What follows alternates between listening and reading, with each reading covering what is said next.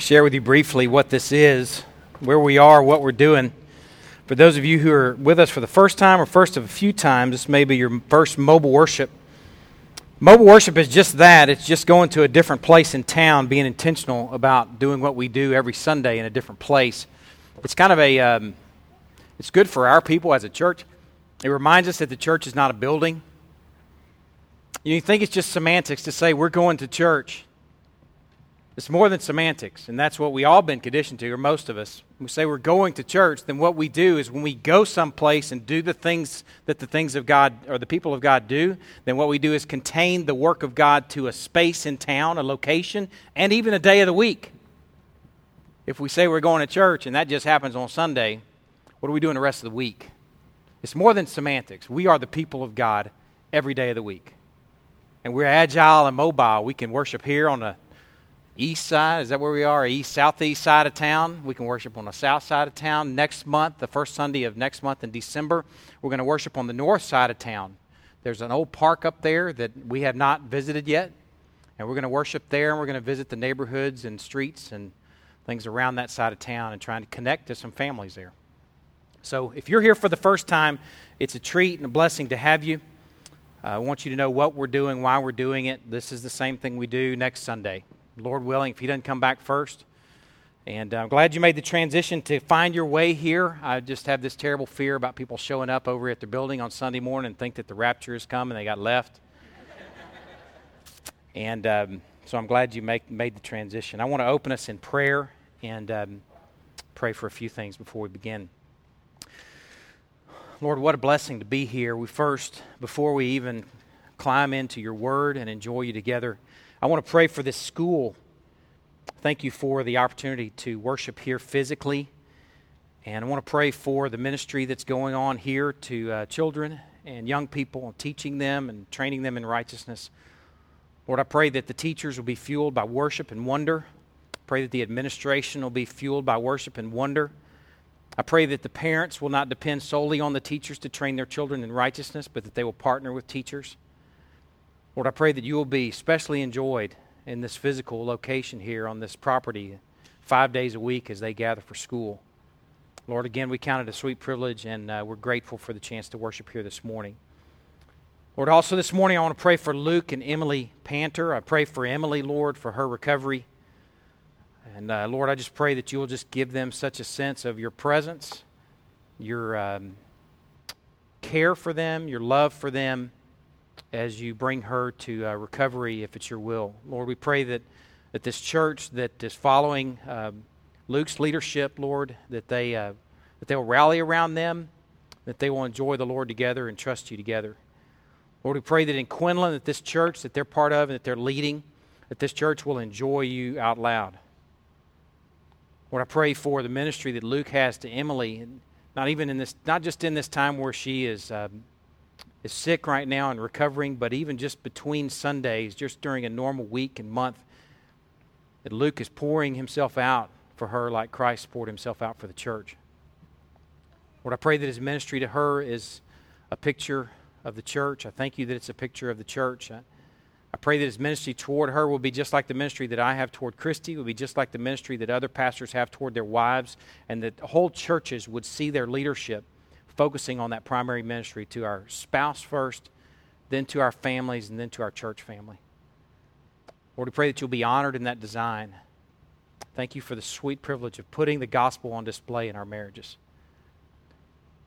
Lord, this morning also I want to pray for our time of worship. I pray for an attentiveness that's beyond any of us. I pray for an ability to communicate that I know is beyond me. I pray for a message that just hits our hearts and gives us a song. Lord, thank you so much for the sweet privilege of gathering together and climbing into your word. We pray these things in Christ's name. Amen. Let me encourage the kids before we begin. Kids, just because you're kids doesn't mean that we don't expect a lot of you. You can get a lot out of this sermon this morning if you listen. So I encourage you, don't be a distraction to your mom and dad and really focus on what's being said here in these next few minutes, and you'll be blessed too. A couple months ago, I loaded up with a family and we went on a trip around the country. We were, it was the first month of our sabbatical, and we uh, traveled for the first month of it. And we drove up to um, Mount Rushmore and then over west over to Grand Canyon, Yellowstone, and all kind of places. And we were doing lots of driving, as you might expect. And it's funny, whenever we drive, or whenever I drive, usually, Christy does some driving. I don't want to discount her. Where is she? Want to discount her driving. I see her back there. She would call me out if I discredited her driving participation. She drives some, but usually I'm driving. And I don't know what it is about my driving, but it's sort of a sedative for her. And she sleeps so well. I mean, mouth ajar, flies going in and out, and she doesn't even know it. So here I am driving, driving around the country. That Christy's asleep. The kids are watching a video or listening to some sort of audio on their headphones, and, and I'm thinking. I don't even have the radio on. And I'm thinking, and it's always funny kind of mapping a thought process. I don't know if you've ever done that, where you turn to one another and say, How did we get here? And you think back at how you got there, and it's crazy how our minds work. But anyway, I'm driving, and I'm here's my thought process. I began thinking about this movie that I saw recently. It's called Into the Wild. Uh, just kind of get a sense of how many of you have seen that movie. A few of you? Okay. Into the Wild. Now, I'm going to share some of the details, but I'm not going to get all the facts perfectly. So, so those of you who are real Into the Wild groupies, don't, don't beat me up. I'm going to get the general story for you. Basically, it's a story about a young man who graduates from college and is so disenchanted with the lives of his parents, he's so disenchanted with the establishment in general, that he walks away from all of it. Over the course of the story, he leaves the establishment, kind of in shifts, almost like shingles of establishment falling off, where he leaves things progressively, gives his money away. One of the most remarkable parts of the movie is where he leaves his old car and he just takes off on foot he leaves everything until he ends up living in the wilds of Alaska. If you've seen the movie, you know that basically he lived in an abandoned bus. He just steps off into the backcountry. He crosses this trickle of a stream and finds this bus. I still don't know how the bus got there, but it's for real there. And he moves into this bus and he lives there for a while. He hunts, he forages, and he lives there and he records in his journal. He's just kind of walked away from everything, living as a loner. One of the things I remember that he wrote in his journal was something to the effect that, man, life is not worth living by yourself. And that's kind of a turning point for the movie where he begins to plan his departure. He gathers his stuff up and he heads back to that previously just a trickle of a stream and he finds this river that's just flowing that would be impossible to cross. It comes from the off the the uh, snow caps melting and he realizes that he's going to have to stay there. Now, little did he know there was a ford not that far away, but he goes back to the bus. The story progresses where he eventually ends up eating some sort of poisonous berry somehow, and it slowly kills him. He eventually, ultimately starves to death out there. You watch him if you, if you pay attention to the movie or if you see it, his belt gets tighter and tighter, and he has to poke a new hole in his belt until he's just emaciated to the point where he just dies. He starves to death alone in a bus. So I was thinking about this movie, and as my thoughts progressed, I moved to considering how much I enjoyed, from considering how much I enjoyed the movie to considering why I enjoyed the movie. While this guy's life was pretty remarkable, for me, what really made the movie was the music. The guy that does the soundtrack for the movie Into the Wild is a guy named Eddie Vedder. And to me, Eddie, Eddie Vedder's voice is just the picture of this growly, folksy voice. He could sing about cardboard, and I'm going to be looking for a box. I mean, this guy's just incredible. A perfect folk singer voice, and he's singing behind this guy's move. Every part of his journey away from the establishment is put to this growly, folksy music that just sticks in your head. And I'm thinking, I'm driving, and I'm thinking, man, that was a good soundtrack. And then I'm thinking, you know, it's music that makes a movie. It's the soundtrack that makes the drama. I'll give you an example. Many of you, most of you, probably have watched a horror movie, or kids, you may not have. Uh, you might, may not have yet, but you probably will. Try this when you do. Next time you watch a horror movie, I'm not really into them, but I've done this before. Or when you're really scared, just just hit the mute, and then you're like, "Oh man, it's not scary anymore." Why is that? All that drama came from the sounds behind the movie. Evan observed this a couple of weeks ago. Evan is our oldest. She was sitting with Luke and Daniel, and they're watching a documentary on praying mantises. We don't have TV at home. We were visiting my family in Louisiana, so even a documentary, we have a TV, but no cable, so it's just snow. So even a documentary on praying mantises is going to be entertaining. So they're captivated with this thing, and it's showing these big close ups of this big praying mantis, and this thing is killing other bugs. It's showing what praying mantises do best killing other bugs. And Evan turned around, she made this observation. She said, You know, it's funny. It sounds like every time the praying mantis kills another bug, somebody's banging away on a piano. And I thought to myself, there it is again.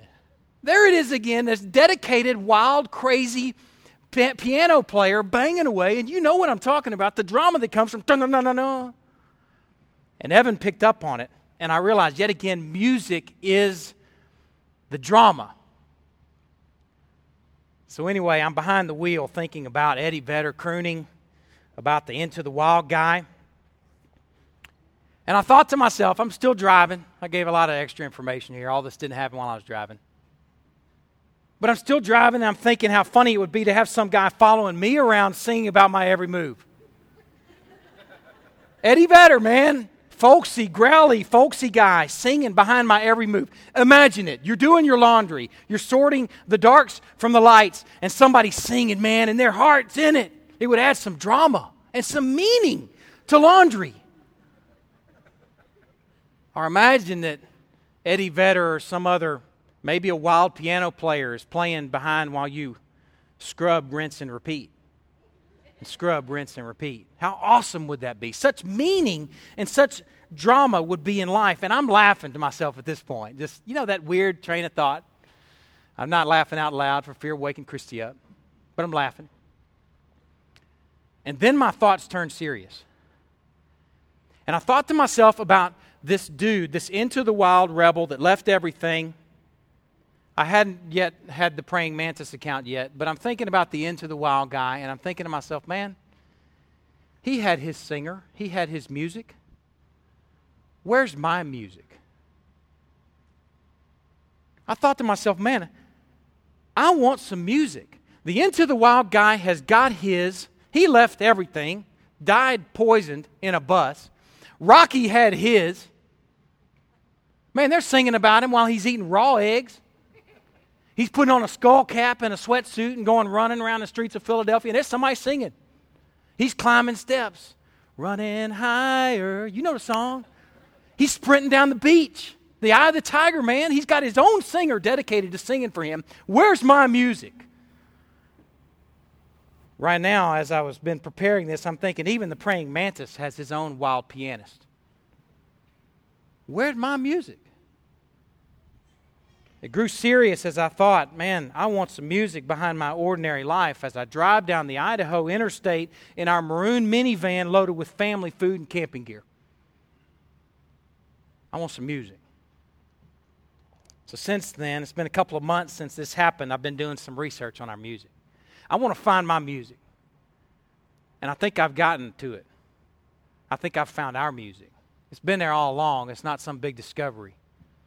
But that's where we're going to go this morning. Turn to Psalm 118. You're going to need your Bibles this morning. If you have the English Standard Version, I'm going to give you page numbers. If you don't have the English Standard Version, that might be an incentive to go get you one. Because you can just jump right to the page numbers. You can't get it right now. Stay put for now, next week.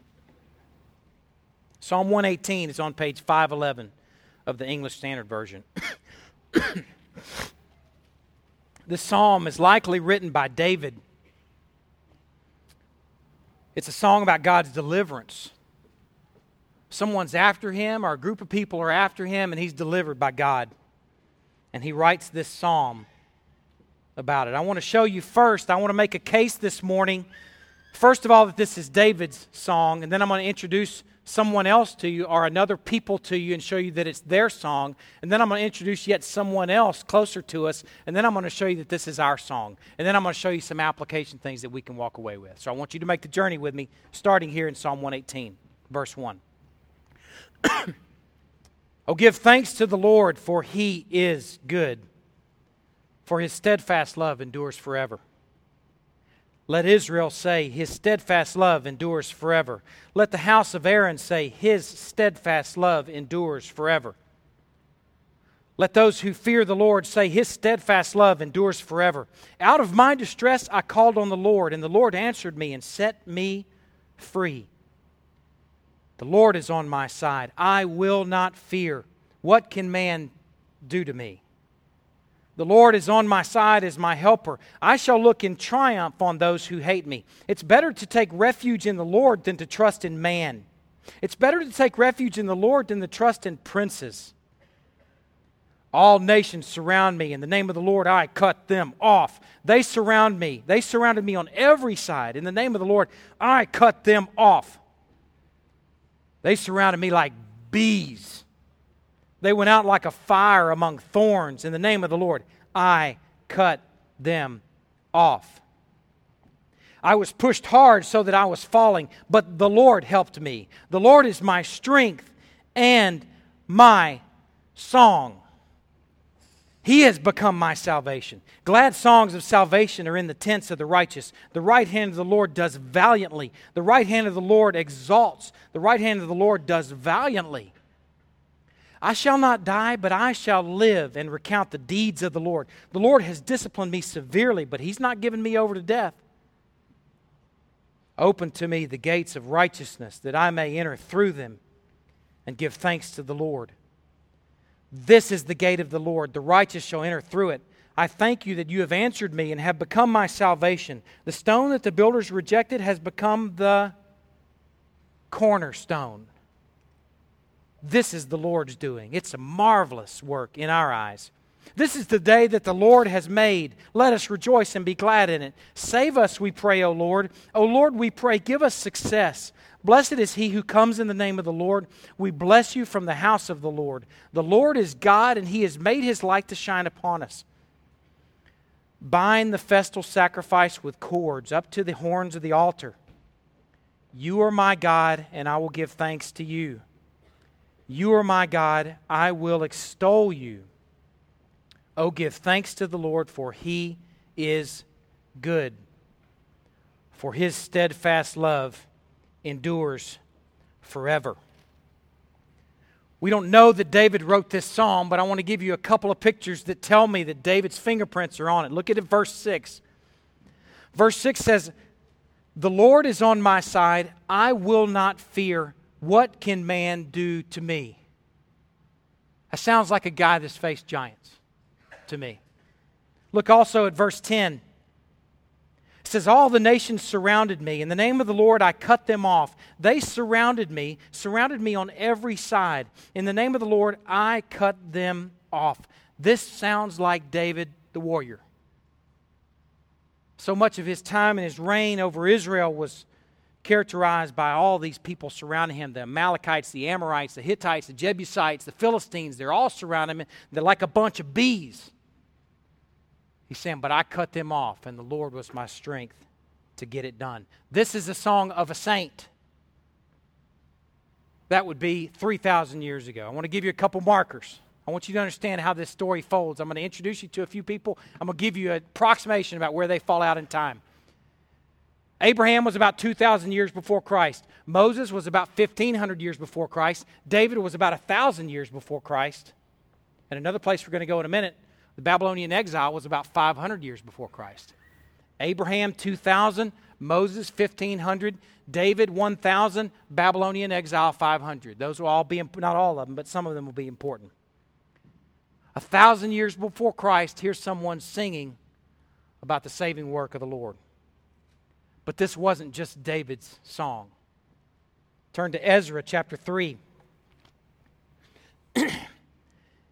Ezra chapter 3. It's on page 390 of your ESV.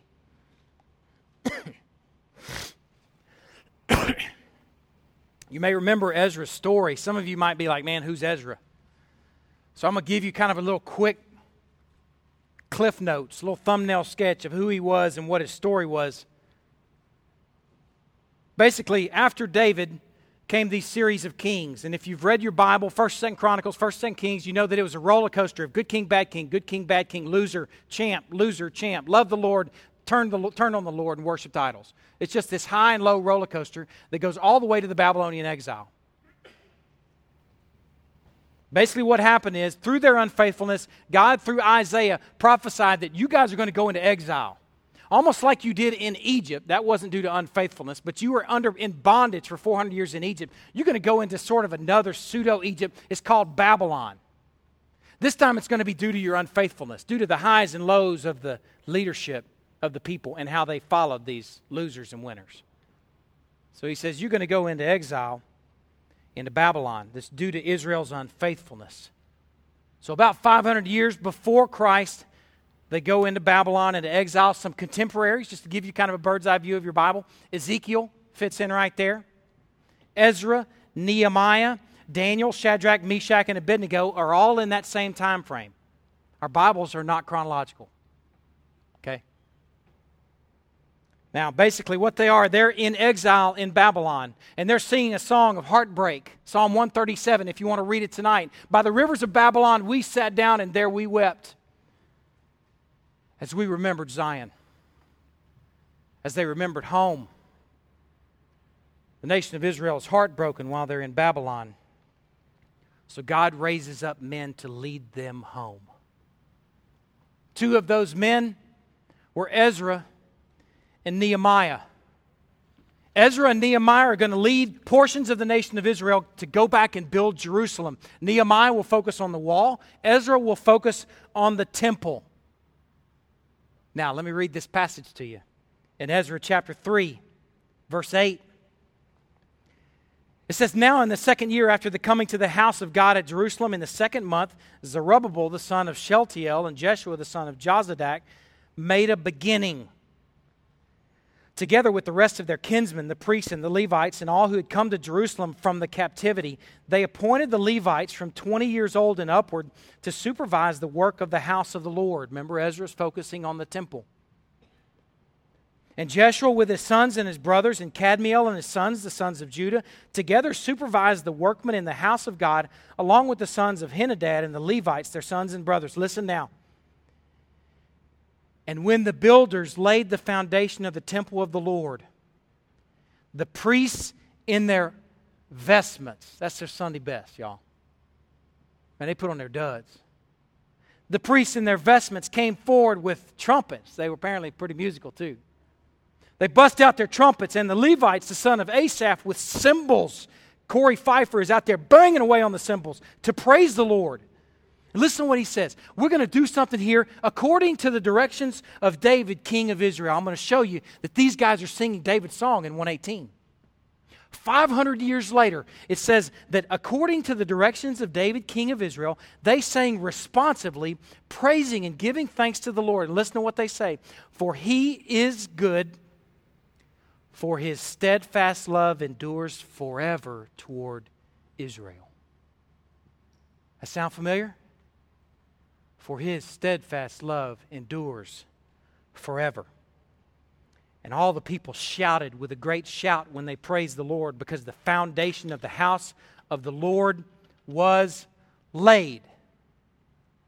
See, this wasn't just David's song singing about the enemy being cut off and how God delivered him. This ends up being Ezra and the temple builder's song, too.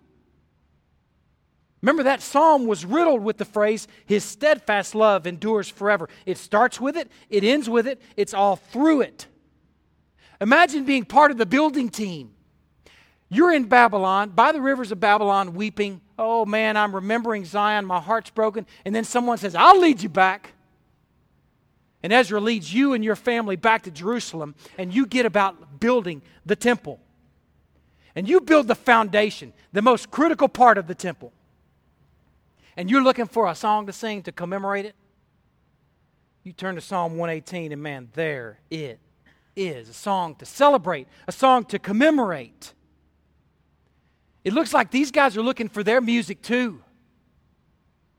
They're asking the same question that I asked on an interstate in Idaho as I'm driving my minivan Where's my music? And they found it in Psalm 118. I want to show you. Go back to Psalm 118. You can kind of, I don't think even you'll need to keep a finger in Ezra. Go back to Psalm 118. I'm going to show you some things. First of all, in verse 5, I want to show you why it'd be appropriate for these builders of the temple foundation to sing this song. In verse 5, it says, Out of my distress, and their distress being that they're in a foreign land. Imagine if somebody comes and grabs you and your kids. You have to leave everything. They throw you in their wagon and they take you to some foreign land. And they're doing things, they're worshiping things that are just an abomination to you. That would be distress. This is an appropriate song for them to sing while they're standing around looking at the finished foundation. They're saying, Out of my distress, I called on the Lord. By the rivers of Babylon, there we wept. It says, The Lord answered me and set me free. The Lord is on my side. I will not fear. What can man do to me? Basically, they've been given permission by their captors, Babylonians, to go back to Jerusalem and rebuild the temple. It's an appropriate song for them to sing because they know who turned the heart of the king. They didn't strong arm the king. Somebody else, the living God, turned the heart of the king. I said, okay, I'll give Ezra permission. I'll give Nehemiah permission. Y'all go on back. They know who led them out of the heartbreak of Babylon. Now look at verse 10. It says, All nations surrounded me in the name of the Lord. I cut them off. They surrounded me, surrounded me on every side. In the name of the Lord, I cut them off. They surrounded me like bees. Just like David's story, these guys had, it was a perfectly appropriate song. These guys are surrounded by enemy too. If you read the story of Nehemiah and the story of Ezra, they've got hecklers, tormentors, they've got harassers surrounding them. They even have people tattling on them. How about that? They're trying to rebuild the temple foundation, and somebody's saying, Hey, I'm going to send word to Babylon. The Israelites are rebuilding the temple, king of Babylon. Bunch of tattlers. They've got tormentors, they've got harassment, they've got hecklers, and they've even got tattlers. But they are singing the song, I cut them off. Surrounded by them like bees but I cut them off. Look at verse 22. This is a key, key verse. If there's anything I want you to just embrace this morning, will be the way this verse unfolds in the rest of our story this morning. It says, The stone that the builders rejected has become the cornerstone. I want you to realize that they're rebuilding the temple. It's already been built once and completely leveled. So they're rebuilding something with rubble. If you're going to build something with rubble, it's not going to be as shiny the second time around as it was the first time around. And their song is perfect here because they point out the stone that the builders rejected maybe the first time has been rejected. And guess what? Now it's the cornerstone. It's the unlikely stone. It's the least likely candidate to be put in that foundation. And guess what? It's the shiny penny. In fact, if you've read the rest of that story in, in Ezra chapter 3, right after that account I just read, it says that the young men cheered and sang, and the old men wept because they remembered what the old one looked like. They wept. You couldn't even make out who was weeping and who was singing for joy because of this ugly old cornerstone used from the rubble. And they're singing about it. They're enjoying the fact that it's the unlikely one. That's going to come back around in a minute. Now look at verse 23. David writes, Ezra and his Levites sing. They blow their trumpets. Corey Pfeiffer's banging away on the cymbals. This is the Lord's doing. It's marvelous in our eyes. These guys are giving God the glory for the rebuilding. He did the work, and they're enjoying Him in Psalm 118. First, it was the song of a saint, a guy named David. And I hope I've made the case that it's the song of a bunch of Old Testament dudes rebuilding the temple. It's the same song.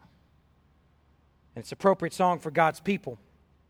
It was David's song, it's Ezra's song, and the Levite's song. And I want to show you now that it's Peter's song. Peter, you know, the knuckleheaded Peter that walked with Jesus and did some of the dumbest things you've ever seen or heard in your life. That Peter that Christ is going to build his church on? Turn to 1 Peter chapter 2.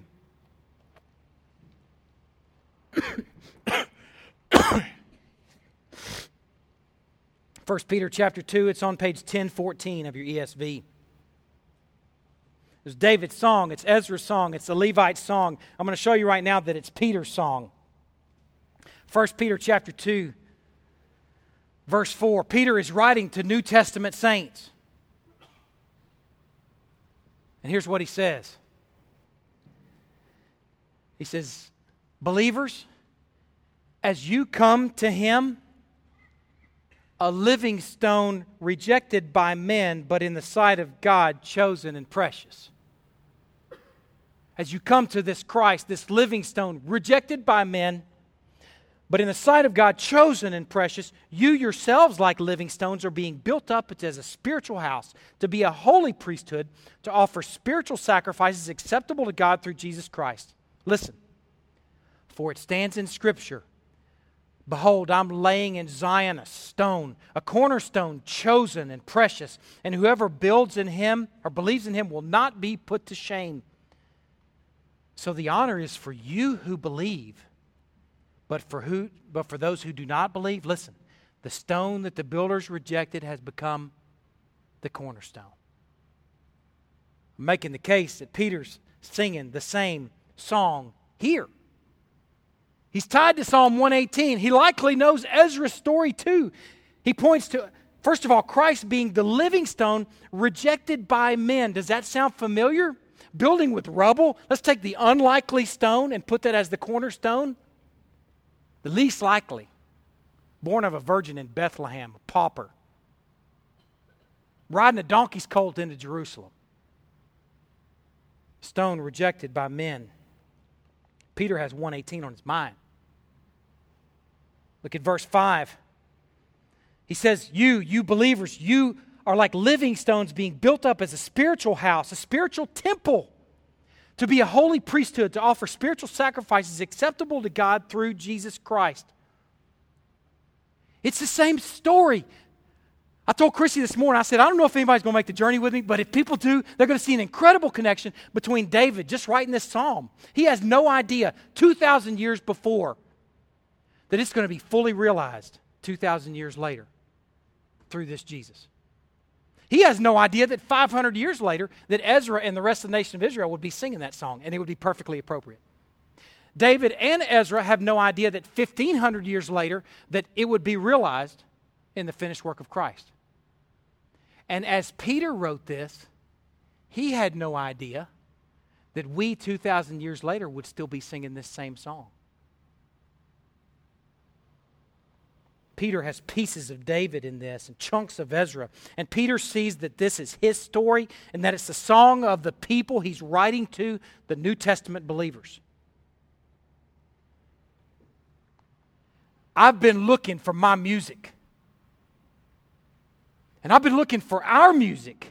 And this psalm teaches me much about our music. Like David, we're needing deliverance that only God can provide. Like Ezra and the builders, we're called out of Babylon by men like Ezra and Nehemiah. They're called elders. They're called shepherds that are in your home, that are beckoning to a people. Don't build mansions in Babylon.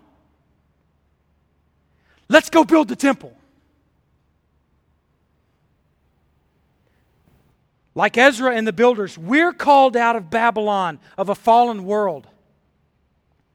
Like Ezra, we're surrounded with bee like hecklers and tormentors and critics if we're really about his work. Like Peter, we're celebrating that God is building a spiritual house made of unlikely people, like me and you, as his own people. I've been looking for my music and yours, and I found that the saints have a song. Indeed, we have a song, and it's a song of enduring love. His love endures forever. It's a song about enduring love poured out on a dark, wicked, undeserving world. It's a song about a God who saves. You want music like I do? Here's your music about a love that's lavished on us. What I want to do in the remainder of the morning is to show you three things that are characteristic of our music from Psalm 118. Go back there. I want you to make this journey with me because you'll see such beauty in our music. Back there at Psalm 118, beginning in verse 23, it says, This is the Lord's doing. It's marvelous in our eyes. David sang it and said, The Lord did this. Ezra and the Levites sang it as they're looking at this laid foundation. And they're saying, The Lord did, did, did this. This is the point of the trajectory of the Song of the Saints. Unlike Into the Wild, this song about a rebel. Unlike Rocky, this song about a boxing meathead in Philadelphia. Unlike the PBS praying mantis, wild, crazy piano player, the music behind our lives isn't about us. If anything, it's about something that's been done to us for us. It's about something outside of us. We're not the center of the Song of the Saints. Instead of someone singing behind you, while you drive, like my desire. Where's my music? Instead of someone singing behind you while you wash, scrub, rinse, and repeat. Instead of someone singing behind you while you sort lights and darks, someone singing behind you while you eat raw eggs, run up steps, kill bugs. We're the singers in the Song of the Saints. And we're singing behind a God who's done and is continuing to do a mighty work that's how our song is different. We're not at the center of it. It's about something outside of us that's been done to us and for us. It's about the otherness of a gracious God. We're not singing about ourselves, although we love that. Y'all laughed when I said, How cool would it be to have somebody singing about your laundry? That would add some drama, wouldn't it? It's because we like things that are about us. We are not at the center of this. We're not singing about ourselves. The Song of the Saints is a song about the glory and wonder and grace and mercy and faithfulness of a God who is spirit, a God who is infinite, a God who is eternal, unchangeable, wise, powerful, holy, just, good, and true. All the things that we are not. Was thinking about the contrast of all these examples I've used the Into the Wild, the Rocky, the Praying Mantis. Consider this regards to the, the Song of the Saints, where ours is about God. Consider this reality that God didn't die in a bus with a half written journal. God won't go out in a sequence of increasingly tired sequels. Rocco. And our God won't be crushed underfoot by a pygmy in the Amazon, like a praying mantis. For the cornerstone of our song, the cornerstone of our spiritual house is a living stone. That's the stone we're singing about. Second thing is in verse 14. It's probably my favorite reality of this passage because I just so enjoy what David says here. He says, The Lord is my strength and my song, He has become my salvation. David said, God is my strength and my song. He doesn't say God is just something that makes me stronger. God isn't protein powder. He doesn't say God is something that makes me strong or God is something that I like to sing about. He says God is my strength and my song. Essentially, he's saying God is the tune, God is the words, God's the focus, the direction, the air that slides across the vocal cords to project the words. He's not something to sing about, He is our song. He's not something for us to just think about. He is to be what our minds are consumed with. Our thoughts, our vision, the very substance of who we think we are, will be found only in Him. He's not to be someone who gets some of our effort, some of our time, some of our words, some of our just focus. He gets all of it. If the song of the saints is a song where we're saying He is our strength and He is our song, then He is our everything. It'd be like the guy sitting with his woman. They're going to get married soon. He's sitting talking to her. He's saying, Babe, contrast this. He's saying, Babe, you blessed my life. That's sweet, right? Compared to this. Babe, you are my life. That's what David's saying right here. Saying, You are my strength. You are my song. See, there's nothing moderate about the song of the saints. We use this sort of phrase and this terminology all the time when you say, man, that dude worships that. We use it in, return, in, in, in, regards to pastimes, to hobbies, maybe even to someone else. We say, man, that dude worships golf. What are you saying when you say that? You mean you're saying that dude is consumed with it. He's standing in line at Walmart. He's doing this. He doesn't even care who's looking. All he can think about is, man, I can't wait to get back to the golf course. That's who I am. I'm consumed with it because he worships it. Why would we think that the worship of God would be any different? Albeit in the wrong direction toward golf, man, it's in the right direction toward God because he's worthy of that. Remember, he's not dead in a bus with a half written journal. He's not crushed underfoot by a pygmy in the Amazon. For he lives and he is our very song. There is no cruise control for the Song of the Saints. There's no moderation for the Song of the Saints. There's no room for temperance when it comes to worship. Worship does not ask, What's the minimum I must do to keep my superior being happy? Worship says, Is there anything that I won't do for the object of my affection? And if there is, please liberate me from that because you're so worth it. That's the song of the saints. God is my song and my salvation. It's overboard, it's extreme, it's consumed, it's radical, it's intense, it's obsessive. That's the song of the saints. The third and last thing, look in verse 22. Remember, I told you this is going to come around.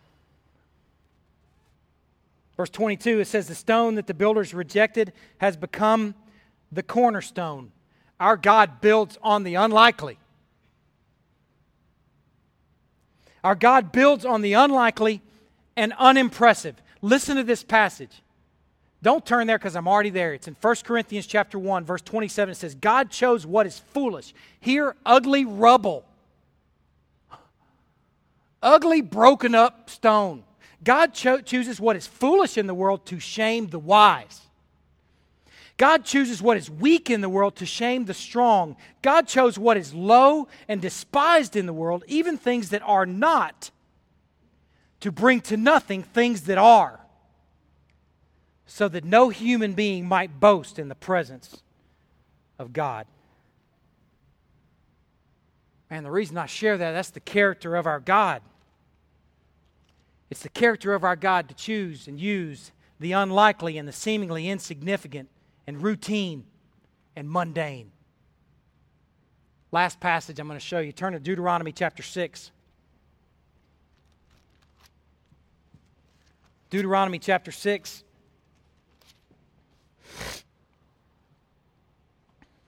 It's on page 151 of your Pew Bibles. I want you to engage this.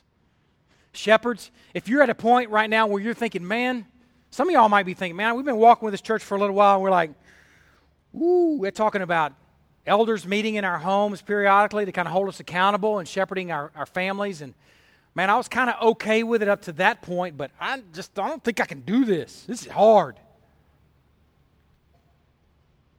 This will be an encouragement to you.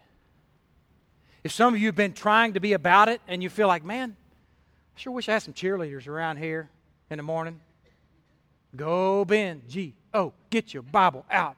B I B L E, go Ben when I sit down with my family, if you've been thinking that, This will be an encouragement to you. Deuteronomy chapter 6, verse 4 says, Hear, O Israel, the Lord our God, the Lord is one. You shall love the Lord your God with all your heart, with all your soul, with all your might. Does that sound like what we were just talking about? Song of the Saints is full throttle. And he says, And these words that I command you today shall be on your heart. You shall teach them diligently to your children. You shall talk of them when you sit in your house, and when you walk by the way, and when you lie down, and when you rise. The reason I take you to that passage, shepherds and people of God, is because God, I want you to realize the thing that we've been charged with doing. This was charged with the old Israel, and now the new Israel is to be about the very same thing. And guess what? God chooses the seemingly insignificant. He builds on the unlikely and the unimpressive. The Song of the Saints will seem mundane and insignificant because it's so unlike the world. There will be no movies made about you, fathers and single moms, sitting with your families reading your Bible. There will be no soundtracks produced. Eddie Vedder wouldn't even tackle that. There will be no one singing behind you, cheering you on. There will be no rocky soundtracks behind a mommy praying with her kids. No one will be banging away wildly on the piano when you teach your families a critical truth about the living God. It'll be quiet, crickets. But the people of God are about the work of going, oh, yeah, there's Psalm 118. There's a living song for a living people or being built up into a living house with our cornerstone, who is, oh yeah, living. We're to be reminded of our song. We have a song. And we're to remind each other. Be about it. Be about that seemingly mundane and insignificant. The Song of the Saints plays behind an unlikely people about what to the world seems unimpressive. But the saints know better. Let me pray.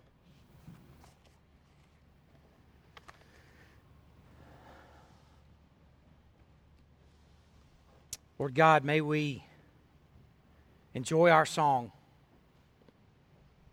Lord, I pray that in these last few minutes and in the few days that come in front of us where shepherds talk with their families in the doors of their home, in their living rooms, with no cheerleader, with no Rocky, with no Eddie Vedder, with no wild pianist, that we will know that this is a, a, a serious reality, something that we can build, something we can live on, something we can trust, that we can be full throttle about engaging our families with these sort of realities. Lord, I pray that as we engage our families with these truths, that the song of the world will be set up on display as a man centered song that focuses on the person, and the song of the saints will be put up on display that focuses on you who's so worthy. Lord, I pray that this little people will be about that song. Lord, I pray these little families will be about that enjoyment of the living God.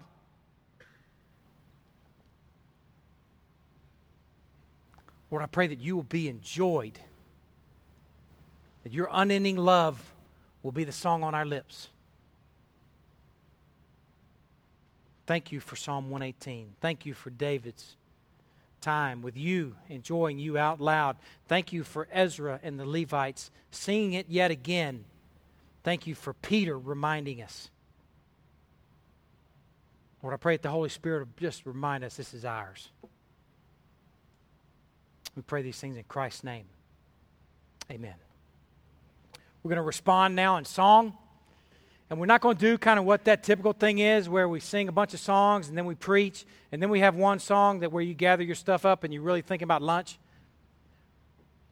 We're going to respond to God now with a few songs that are especially appropriate given Psalm 118 that we've just dined on together. Let's respond in song.